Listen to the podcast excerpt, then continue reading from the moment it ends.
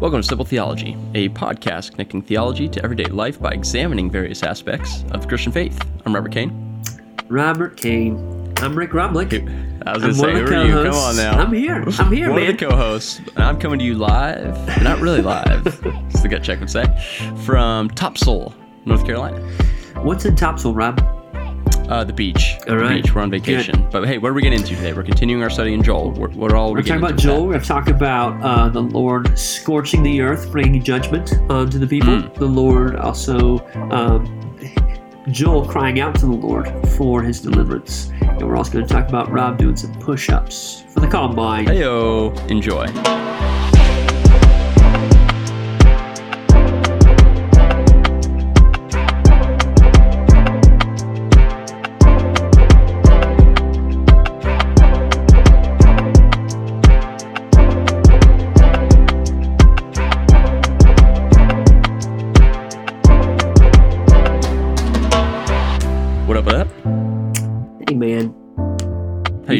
You doing? You, you look good there. The, the beach in the background, the ocean, Yeah, waves I look like I just got out of bed.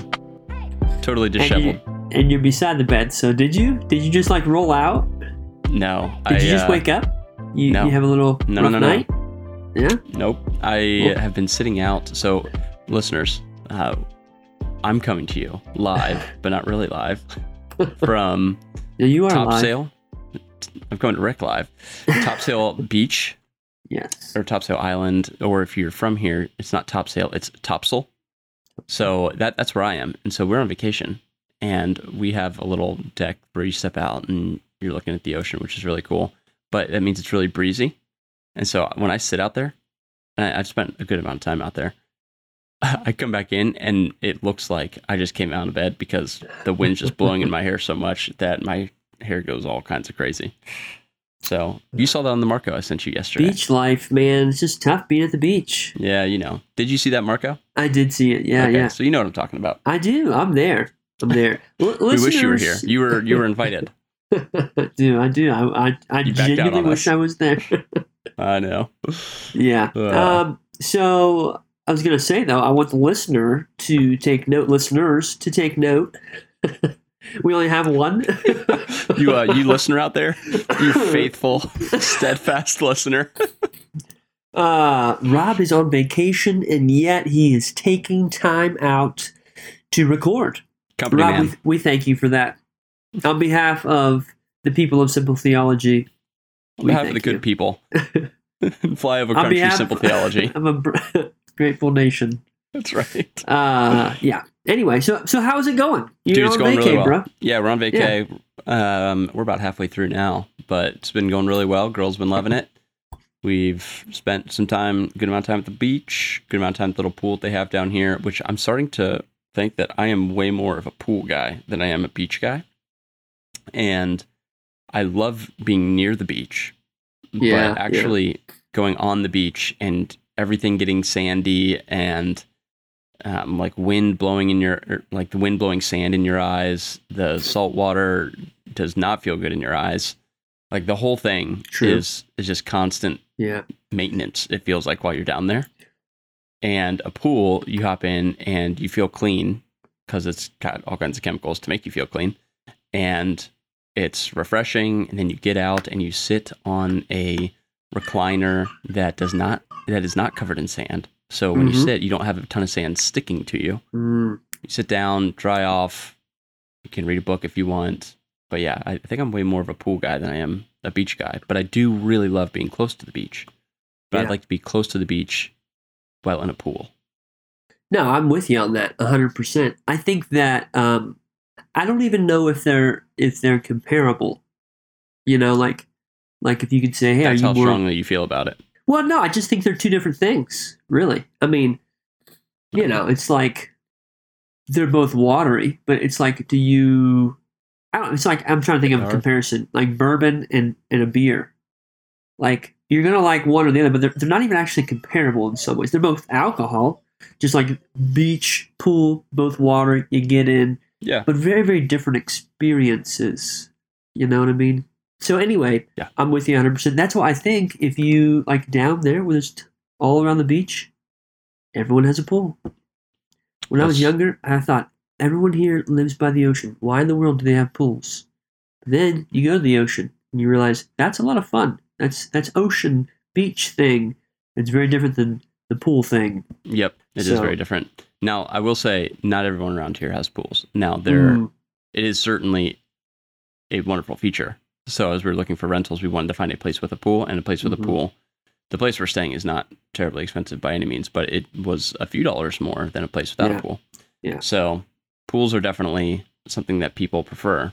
mhm. But because Yeah. of how close it is to the ocean here, people not every place has a pool. But you go down to Florida and it's like, dude, every every place seems to have a pool. Yeah. Hey, are you gonna get a pool in your house? No, Okay, we, we are not. Okay just want to know. No. Are, are you? Are you kicking around that idea? Is that what we are is? not actually. Um, totally not in the uh, the budget or. Um, so I grew up like kind of with a pool. My parents got a pool when I was uh, thirteen. Okay. And my parents still use it all the time, so they have got their money's worth out of that thing for sure. Um, Well done. they're they're a lot of work. They're a lot of work. Rob, I want to ask you a question. I, I I don't know if it's happened yet, but you were you were training. You had spent months and months training, mentally preparing. You had a uh, fitness coach. You had a, a psychologist um, t- for for a think I know where you're combine. For a Yeah, that's combine. right, that's um, h- h- How, tell us a little bit about that, Rob. Tell us how it went for you. Um, are you pleased with your performance? So the, Yeah. really, the only thing I wanted to do was I wanted to put up 225 for bench. on the bench. Okay. Everything else, I was like, yeah, whatever. Like, I'm not going to win the punt because what we do. Okay, so here's what we did for fantasy football league. We did a combine to determine the draft order, and we had, I believe it was four events. We had bench, we had a 40 yard dash, we had a vertical, and then we had a punt. And so we have a Division One punter in our league. So I knew I Mhm. wasn't going to win punt. Did he And I- win? Yeah, yeah. I th- Okay. I, thought. Well, he won. He won the punt. He didn't win the whole yeah, thing. that's what I meant. I thought I was going to win the forty-yard dash, but somebody just inched me out by Mm. like a tenth of a second, which I was saddened by. But Can you tell me your time on the forty? it's not impressive by any means. Well, I mean, you're not a you're not a, yeah, anymore a collegiate definitely athlete. got definitely gotten slower. uh, it was it was five seconds flat, so okay, that's not good. But not good compared beat- to what who- though? I mean, be honest. Like Well, I mean, compared, compared to professional like, athletes. professional athletes, Exactly. So let's. Yeah, Don't yeah. knock like yourself down there is- too- is That's good. Yeah, thanks. Uh, anyways, the and then vertical, I Rob's did not win that by any means. Yeah, Um, and then uh, when it came to bench, so the way they did it was they said, here are the levels: one thirty-five, one eighty-five, two twenty-five. So it was whoever those are the levels, and whoever gets the most in each level. So if you get okay. um, 100 reps. No one did Yeah. this, but if you got 100 reps of 135 and only got one rep of 185, then you're higher up than the dude who did 135. So, but if you tried to get one rep of that higher uh, Yeah. level and you failed, Yeah. then you have zero and you're at the bottom Uh, of the list. So it's a little bit risky. And, and I was right on the cusp of, I knew I could do 185, I don't know, seven or eight times, but I wasn't sure if I could do 225. So did push ups for like a month. I'm still doing them because yeah, it was, good for you. yeah, Ben, the other elder at our church, was like, hey, here's the plan. And he gave me all these things to do. And I just kind of focused it on the push ups because that was the primary thing I wanted. And just did all these push ups and ended up getting 225 twice. So I was happy with that. Hey, way to go! Way to go! Yeah. So that did you- certainly didn't win it. The the guy who got the most got like I don't know, 13 or something like that. All right. So who won? Who who won the the draft thing? Uh, a guy named All Adam. I don't Okay. think you've ever met him. Way to go, Adam! Tip of the cap to you, sir. Tip of the cap. Was he the guy who also won the bench pressing No, no. Yeah. That was that was Murph. Murph won bench and and the punting? punt. Yeah. Ben did Ben win vertical? Um, did Ben win vertical? no, I don't think so. Hmm, I think uh, Virgil won vertical. That guy's got some got some ups. Yeah, but Ben Ben had a had a great vertical. Good so- job, Ben. Way to go! Way to go! Well, hey, thanks for the update on that. Um, You're welcome. I know the listeners were just waiting. Ten minutes in, let's just wrap this up. to hear about that. yeah. so okay, let's We should uh, put a disclaimer. We bantered long enough. we should do a disclaimer early on in this episode. Like, if you want just the the rich content, skip to whatever minute. Yeah, seriously. All That would right. be helpful. Anyways, we are continuing our study in the book of Joel. Last week we looked at Joel verses 1 or chapter 1 verses 1 through 12 and this week we're going to finish out chapter 1. We're going to look at verses 13 through 20. So I'll go ahead and read it and then we can start commenting on it. Joel chapter 1 starting in verse 13. Put on sackcloth and lament, O priests. Wail, O ministers of the altar. Go in, pass the night in sackcloth, O ministers of my God, because grain offering and drink offering are withheld from the house of your God. Consecrate a fast, call a solemn assembly, gather the elders and all the inhabitants of the land to the house of the Lord your God, and cry out to the Lord. Alas for the day, for the day of the Lord is near, and as destruction from the Almighty it comes. Is not the food cut off before our eyes? joy and gladness from the house of our God. The seed shrivels under the clods, the storehouses are desolate, the granaries are torn down because the grain has dried up. How the beasts groan, the herds of cattle are perplexed because there is no pasture for them. Even the flocks of sheep suffer. To you, O Lord, I call, for fire has devoured the pastures of the wilderness, and flame has burned all the trees of the field. Even the beasts of the field pant for you because the water brooks are dried up, and fire has devoured the pastures of the wilderness. Mhm. There That's it is.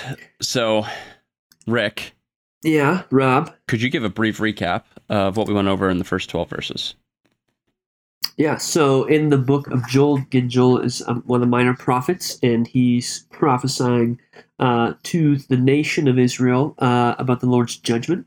And he's talking about this invasion of locusts, um, which we believe, we believe was a, a literal invasion. And he begins talking uh, to the elders, saying, "Re- Remember the Lord's judgment, remember what the Lord has done. And then we see this the nation um, decimated literally by locusts. And last episode, we looked up, Rob, you looked up some of the pictures, um, and the, like swarms doesn't quite cover it because you think about like a swarm Yeah. of bees, like a little, like a little cloud, you know, swarming, but like the sky is full, and they just left the land completely um, decimated.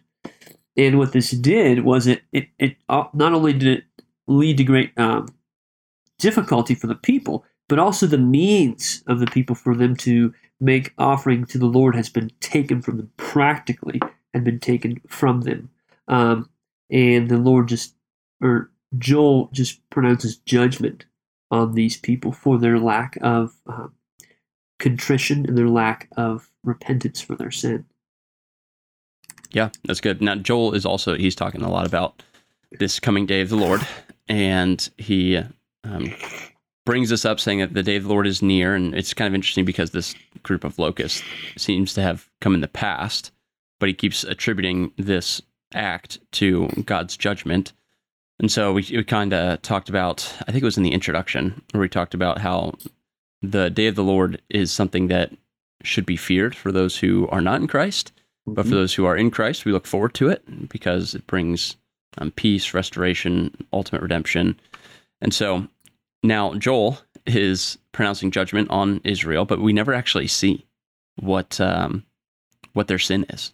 If you, if you notice that as we read through, he never actually points out what their sin is. And as I was looking into this, um, one of the one of the sources that I was looking at mentioned that Joel quotes it's like seven or eight other books of the Bible of the Old Testament, and what what ends up happening is Joel is presuming that the reader of this Mhm. book is familiar with Israel's sin because Yeah. he never actually says what the sin is, but he's presuming that you have read some of these other books and you are aware of Mhm. Israel's failings and the and their sin and their unrepentance. And so when he's talking about this massive event of these locusts, wave upon wave upon wave of locusts that have destroyed, and he's attributing that to the day of the Lord, and he's also pointing not only to the past of the Lord's judgment right now with these locusts, Yeah. but also in the coming day of the Lord.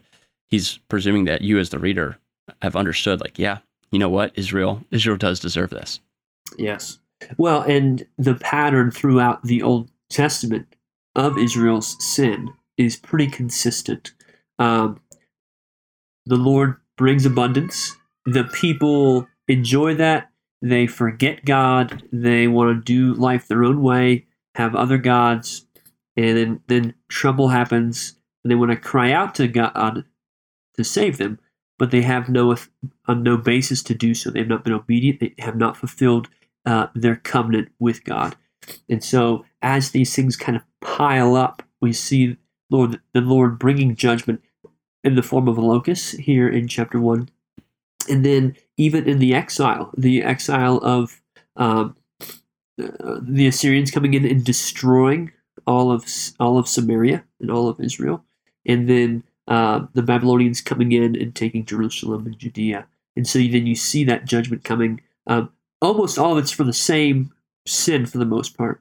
And if you start peeling back our hearts, man, it's the same stuff. Yeah. I want I want the things of God. I want the kingdom of God, but I don't want the king. I don't want King Jesus. I want he.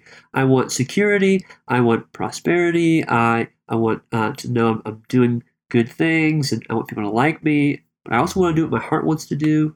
I want to do things that give me pleasure. Um, I want to be selfish, and mm-hmm. I want to bow down to God. Yeah. So they want the kingdom without the king. Yeah, something that um, that we see in verse 14 it says, "Consecrate a fast, call a solemn assembly, gather the elders and all the inhabitants of the land to the house of the Lord your God, and cry out to the Lord." Joel is calling the people of Israel to do four things here. So, and there, we see four elements of what he's calling mm-hmm. them to. One, a fast. Two, that the people would assemble. Three, that the people wouldn't just assemble, but they would assemble at the house of the Lord your God and four, that they would cry out to him and look to him for salvation. Mm-hmm. And yes. so it, it is worth noting. Um, I believe it was the, yeah, the New American Commentary points out that for the modern quote unquote low church evangelical, the lesson here is that liturgy, so liturgy is just a fancy word for order of service, but some mm-hmm. churches have a more explicit um, liturgical service where it's mm-hmm. very clear, like, okay, we're now heading into this section so every church has a liturgy, but it's a matter of whether or not it's explicit or whether or not it's quote unquote low church where there's it doesn't feel like there's much of an order of service. So they say for the modern low church evangelical, the lesson here is that liturgy is not necessarily artificial, that not all mm-hmm. spirituality is private, and that repentance can be, and often should be, accompanied by outward signs of sorrow, such as fasting.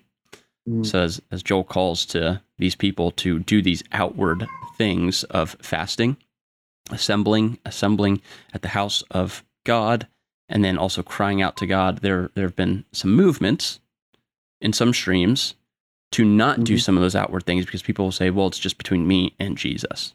Or it's just between me, it's like my faith is my own. Like I'm mm-hmm. I'm good with God. You don't necessarily have to see these things. And there's there's a good hesitancy of doing outward things because Jesus says, don't stand on the corner um, mm-hmm. like some of the Pharisees trying to just get attention for yourself so you can look righteous. But the lesson here is to not throw the baby out with the bathwater. What we want to do is have those outward signs, Matthew 3 8, bear fruit in keeping with repentance. Mm-hmm. If you are repenting, then there should be fruit alongside with that repentance. And Joel is calling for some fruit here. He says, fast. He says, assemble, gather at the place where God is worshiped, and cry out to the living God for salvation. Yeah, that's a wonderful picture. And really, uh, a, a thing that we need to be practitioners of, not just, oh, that's what Joel should have done. That's what the nation of Israel should have done. That's what we need to do. So then we get into verse 15, Rob. It yeah. talks about the day of the Lord is near. And verse 15 says, Alas for the day, for the day, for the, the day of the Lord is near. And as destruction from the Almighty it comes, verse 16, is not the food cut off before our eyes. And it goes all the way through 16 through 20, talking about just the decimation. There's no grass. There's nothing's, the beasts groan. The cattle are perplexed. Um, verse 19 talks about fire. This idea of fire, like everything's been torched, but nothing green on the earth or in yeah. this land anymore. All because the, the day of the Lord. Now, is Joel referring to a specific day then, or is he talking about the end times when Christ comes? Is that That's a question uh, for So- you, Rob. You take that one. uh, you in the audience with their hand? Thank you. Uh, Thank, for- redhead. yeah, Uh, Rob. thanks. Yeah, uh, you in the glasses. Um, I uh, I would say both, and I know that's a a kind of cop out answer, but as I was reading some No, commentaries on this, Yeah. they they pointed out that, that he's likely referring to both. He's pointing to that judgment of the locust in the past, Yeah. and it's to serve as a shadow of the greater judgment that is coming. If you do not repent, then that yes, that judgment happened, but there's greater judgment to come in this day of the Lord, and so repent, repent now. Which is funny because we- we get into that verse 15, and Mm-hmm. so as Joel is calling them up to this point to repent, he, he's pointing out the things that have happened. The fields are barren. The even the the livestock is suffering because Mhm. of your sin. All of creation is suffering because of your sin, because of the effects of sin. And now we get into verse 15, and he starts from verse 15 until the end of the chapter to kind of explain what it looks like for um, for this repentance to take place. And so, as we go through, Rick, do you have anything else that you wanted to add to No, um, verse that's good. 15? Okay, cool. So, f- verse 15, he's talking about the day of the Lord coming near. He's talking about in verse 16, is the food not cut off? And the seed. And then in verse in verse um, 17 and 18, he continues to talk about how the um, creation struggles, which is just, before we go any further, just a, a note that the effects of sin are always greater than what we can actually see. That's so true. It's a oftentimes it's oftentimes easy for us to think, oh well, this is just me. It's just me alone, um, or just me and this other person, or it's just me and this small group of people. Like it- it's it's only going to go to, but the effects of Yeah. sin ripple out farther Yeah. than what we can even see. And now we see in verses 17, 18. Um, I said starting verse 15 is when you see the repentance. It's start- starting verse 19. But regardless, we see the effects of their lack of repentance. And we see verse 17 the seed shrivels under the clods, the storehouses are desolate, the granaries are torn down because the train is dried up. So commentators will point out that there may have been a drought as well. Mhm. So not Yeah. only do these locusts come and destroy, but now there's no rain coming because if there was rain, then these things could be could grow again and could come back. We don't see any rain coming down, so now the grain is dried up. We see the beasts groaning. And so we see the effects of sin going out further than just the people of Israel. Yeah. And then Joel calls on the Lord. He says, To you, O Lord, I call. For fire has devoured the pastures of the wilderness, and flame has burned all the trees of the field. Now, commentators will point that, and, and they'll say there's a chance that there was an actual fire.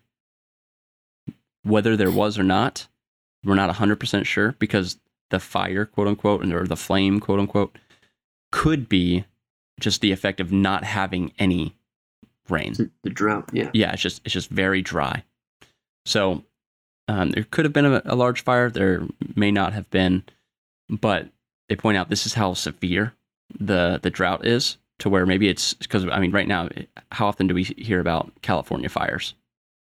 Like, Australian Because- wildfire, wildfires. yeah, be, because there's not rain, it's super dry, and then someone having a, a campfire, like A a gender little piece reveal party. Yeah, right. All these crazy things that cause these massive fires. So here, there was a massive drought, caused a um, lot of heartache, and there could have been a fire that that came about. But then we see the continued, even the beasts of the field pant for you because the water brooks are dried up and fire has devoured the pastures of the wilderness. Now, I, I have more I want to say about that, but I've been going for a while. So, Rick, feel free to jump Yeah. in and That's comment. good. Now, I, I mean, so it's one of those. This verse sixteen through twenty. Again, you see Joel crying out in verse nineteen to you, and Lord, I call. But you you read this and you just think, okay, this guy's talking to these people. They need to repent of their sin. The Lord's going to scorch the earth. Everyone's kind of groaning, suffering, and that's it. You just you kind of quit there. You read chapter two. You keep going instead of thinking, okay, what like what Joel is referring to, right? Both in chapter one and here, like in the first part of chapter one with the locusts, and now this this drought, this everything that's been kind of scorched, is as you had you mentioned this, like the ramifications of our sin bring about more destruction than we imagine.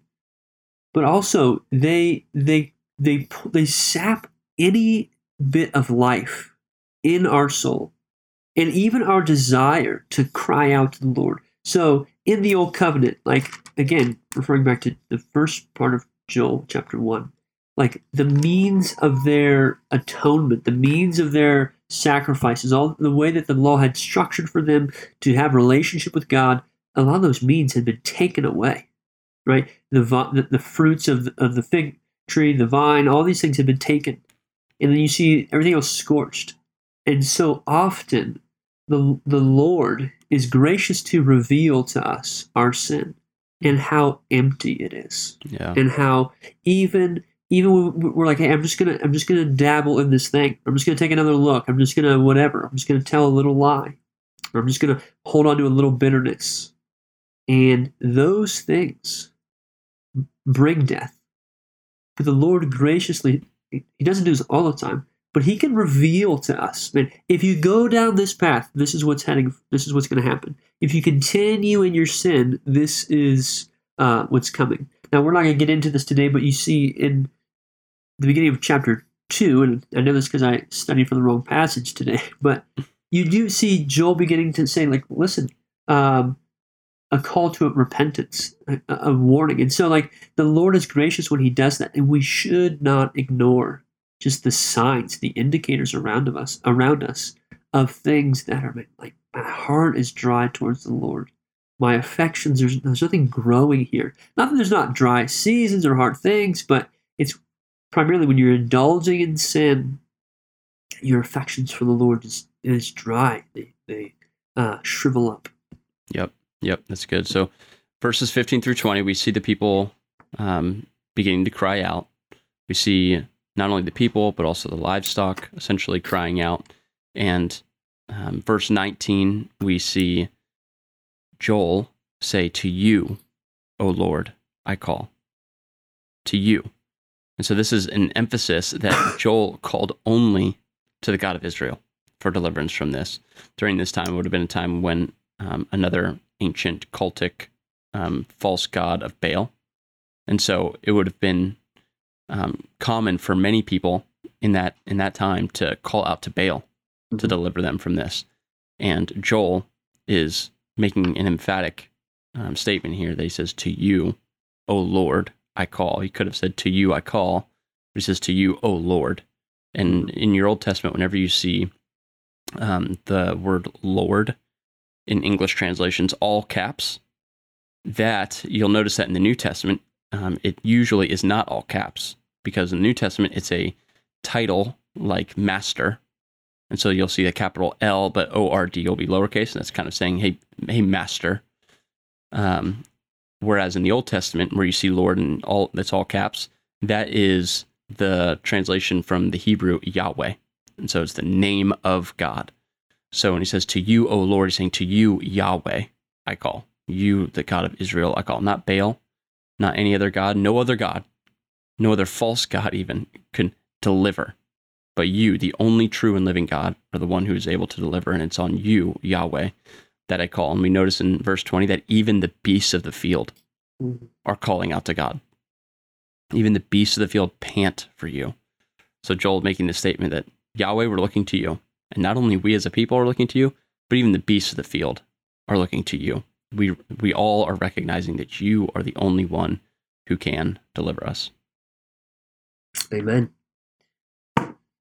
So you you begin to see this uh, chapter one kind of picture him calling to the elders, saying, "Remember, remember the what the Lord has done. Remember the destruction the locust brought."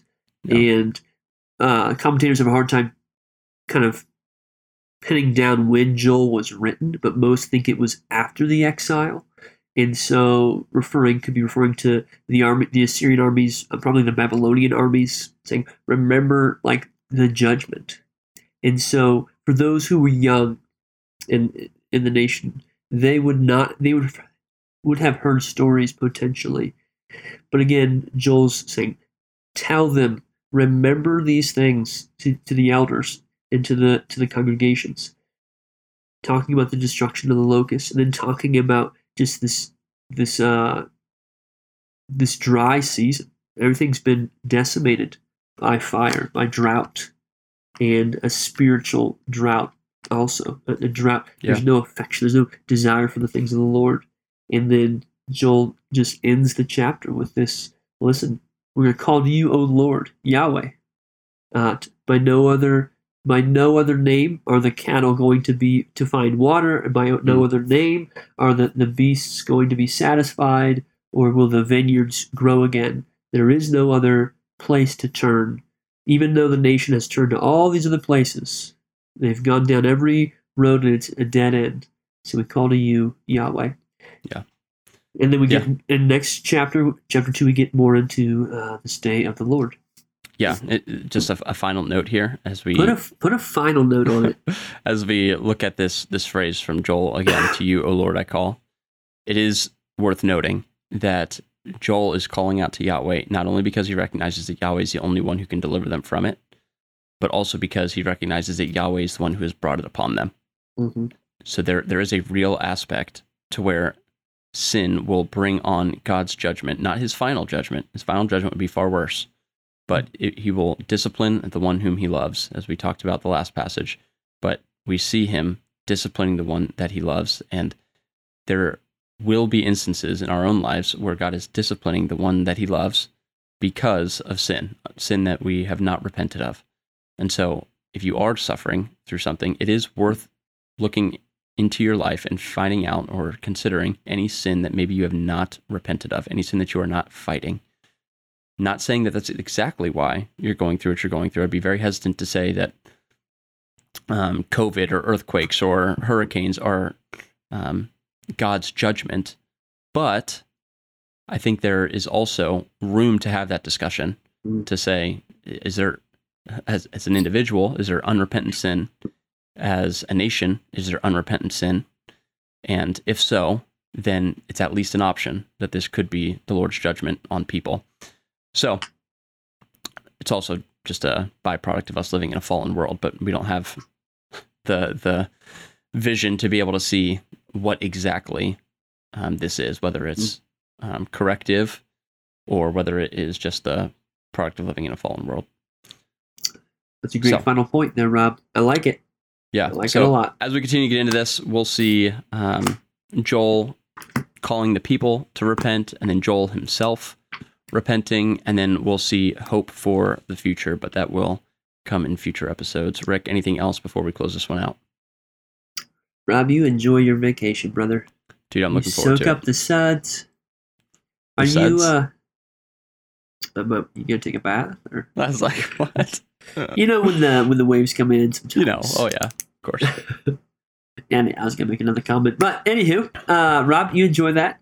And you. um listeners, we always appreciate you guys well listening.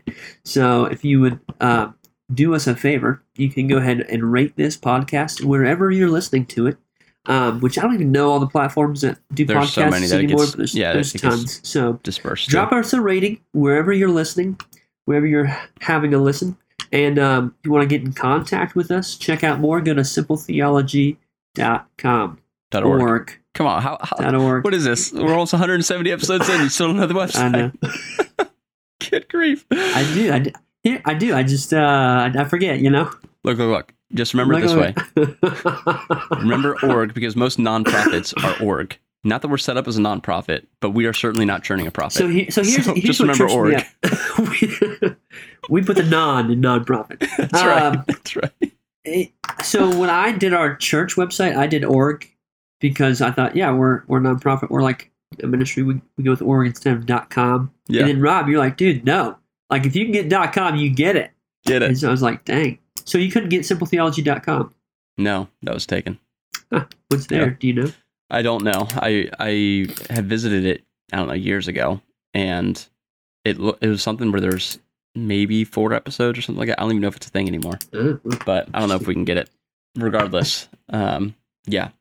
There you go. Simpletheology Simpletheology.org. I was uh I was at the Harbor Network Ohio pastors thing the other day, Yeah. which we missed you. I missed missed having you.